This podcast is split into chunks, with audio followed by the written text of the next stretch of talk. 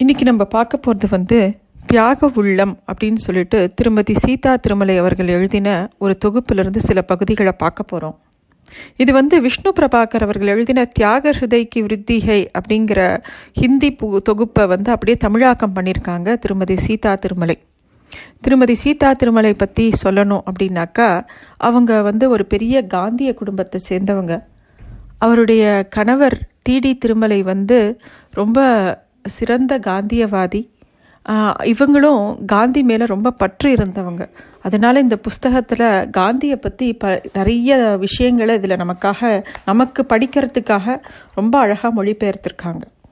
அதில் ரெண்டு பகுதியை நம்ம பார்க்கலாம். இது எல்லாமே குட்டி குட்டியாக தான் இருக்குது எல்லாரும் கண்டிப்பாக வாசிக்க வேண்டிய ஒரு புத்தகம். சிறுவாணி வாசகர் மையம் வந்து நமக்காக இந்த புஸ்தகத்தை கொடுத்துருக்காங்க. இந்த தடவை அந்த மாதம் ஒரு நூல் திட்டமில் இந்த புஸ்தகமும் நமக்காக கொடுத்துருக்காங்க. மனம் என்னும் சீடன் அப்படிங்கிற ஒரு தலைப்பில் ஒரு விஷயத்த பகிர்றாங்க. என்ன அப்படின்னு பார்த்தோன்னா தென்னாப்பிரிக்காவில் ஒரு சமயம் காந்திஜி பதினாலு நாட்கள் உண்ணாவிரதம் இருந்தாராம்.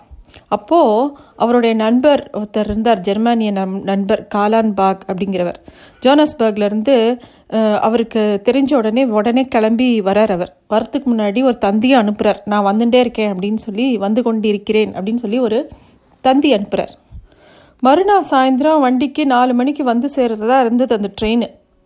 காந்திஜி அன்றைக்கி ரெண்டரை மணிக்கு படுக்கையிலேருந்து எழுந்து யாரெல்லாம் என் கூட ரயில்வே ஸ்டேஷனுக்கு வரீங்களோ புறப்படுங்க. அச்சகத்தில் வேலை இருக்கிறவங்க மட்டும் இங்கே இருக்க இருக்கலாம். அவங்க வர வேண்டியதில்லைன்னு சொல்லிட்டு கிளம்பி கிளம்பிடுறாரு நேராக ரயில்வே ஸ்டேஷனுக்கு அவர் கூட ராவ்ஜியும் பட்டேலும் சேர்ந்து போகிறாங்க ரயில்வே ஸ்டேஷனுக்கு போகிறாங்க ட்ரெயின் வருது. காலன்பாக் ரை ட்ரெயின்லேருந்து இறங்கும்போது அங்கே காந்திஜியை பார்த்த உடனே அவருக்கு ரொம்ப சந்தோஷம். ஏன்னா ஒரு பதினாலு நாட்கள் ஒருத்தர் உண்ணாவிரதம் இருக்காருன்னா அவர் இந்த நிலமையில இருப்பார் அப்படின்ற ஒரு கவலை. அதுவும் காந்திஜி எப்படி இருப்பாரோன்னு கவலையில் வந்தவருக்கு அங்கே காந்திஜியை பார்த்தவொடனே ரொம்ப மகிழ்ச்சி. நீங்கள் படுக்கையில் இருப்பேன்னா நினச்சேன் அப்படிங்கிற மாதிரி காலான்பாக் கேட்குறார் காந்திஜி சிரிச்சுட்டே சொல்கிறார் ஆமாம் நான் படுக்கையில் தான் இருந்தேன். ஆனால் நான் படுக்கையில் இருக்கேங்கிறத தெரிஞ்சுன்னு நீங்கள் இவ்வளோ தூரம் வந்திருக்கீங்க இல்லையா? அதுதான் என்னால் பொறுத்துக்க முடியல. என் மேலே இவ்வளோ பரிவா உங்களுக்கு. எதுக்கு கவலை? நான் படுக்கையில் இல்லை நீங்கள் கவலைப்பட வேண்டாம் அப்படின்னு சொல்கிறதுக்காக தான் நான் நடந்து வந்தேன் அப்படின்னு சொல்லி சிரிக்கிறார். காலான்பாகும் அதை கேட்டு ரொம்ப சந்தோஷப்பட்டு அவள் ரெண்டு பேரும் பேசிகிட்டே ஆசிரமத்துக்கு வராங்க. சாயந்தரம் ஒரு விஷயம் மட்டும் காந்திஜி மனசில் உறுத்திகிட்டே இருந்தது. சாயந்தரம் பிரார்த்தனைக்கு அப்புறம் ஒரு உரை நிகழ்த்தினார் காந்திஜி. அதில் சொல்கிறார் நீங்கள்லாம் கீத ஸ்லோகங்களை பாராயணம் பண்ணுறதுடா பண்ணுறதுனால நான் சந்தோஷம் அடைவேன்னு நினச்சிக்காதீங்கோ. இல்லை வரலாறு கணிதம் சம்ஸ்கிருதம் இதெல்லாம் படித்தா கூட எனக்கு கவலை இல்லை. முக்கியமாக எல்லாரும் கற்றுக்க வேண்டிய ஒரு விஷயம்னு சொன்னேன்னா அது ஒழுக்கம்தான். அதுதான் என்னோட விருப்பம். நீங்கள் எல்லாரும் ஒழுக்கத்தை கற்றுக்கணும் நான் ஒரு யாருக்கு மனுஷனுக்கு கூட அடிமையாவேனே தவிர ஒரு சமயம் கூட நான் என் மனசுக்கு அடிமைப்பட மாட்டேன். அந்த மாதிரி ஒரு கொடுமையான விஷயம் எதுவுமே கிடையாது. நீங்கள் வந்து மனசை கட்டுப்படுத்துறதுக்கு பயிற்சி எடுத்துக்கணும். அதுதான் ரொம்ப முக்கியமான ஒரு விஷயம். இந்த சூழ்நிலையில் என் கூட இருக்கிறவா மட்டும் இருக்கலாம். ஏன்னா என்கிட்ட ஏற்கனவே ஒரு சீடாக இருக்கான். அவனுக்கு கற்றுக் கொடுக்கறதே எனக்கு பெரிய காரியமாக இருக்குது அவனை பயிற்சி கொடுக்கறது மூலமாக இந்த இந்தியாவுக்கும் சரி இந்த சமூகத்துக்கும் தான் நான் நல்லது அப்போ தான் பண்ண முடியும். அந்த சீடன் வேறு யாருமே இல்லை. நான் தான். அப்படின்னு காந்திஜி தன்னை பற்றியே சொல்லிக்கிறார். இதை நான் என்னுடைய மனசுக்கு சொல்லிக்கிறேன் அப்படிங்கிறார் அவர். என் மனசை கட்டுப்படுத்தி அதை சீடனாக்கி அதை ஒரு ஒழுக்கமாக வச்சிருக்கிறதே எனக்கு பெரும்பாடாக இருக்குது அதனால் நீங்கள் எல்லாருமே அதுபடி இருக்கணும் அப்படிங்கிறத மனசு எவ்வளோ முக்கியம் அதை கட்டுப்பாடோட ஒழுக்கத்தோடு இருக்கிறது எவ்வளோ முக்கியம் அப்படிங்கிறத காந்திஜி அந்த சம்பவத்தில் எடுத்து சொன்னாராம். அதே மாதிரி இன்னொரு சம்பவம். எது உண்மையான வெற்றி அப்படிங்கிற மாதிரி ஒரு கேள்வி. ராஜ்கோட் சமஸ்தானத்தில் செய்ய வேண்டிய சீர்திருத்தங்களை பற்றி காந்திஜிக்கும் சமஸ்தான மன்னருக்கும் நிறைய கருத்து வேறுபாடு இருந்ததாம். அதனால காந்திஜி வழக்கம் போல் உண்ணாவிரதம் இருக்கார். இறுதியில் இதுக்கு தீர்வு வரணும் அப்படிங்கிறதுக்காக தலைமை நீதிபதி சார் மோரிஸ் குவாயர் அப்படிங்கிறவர் கேட்டுக்கிறார்.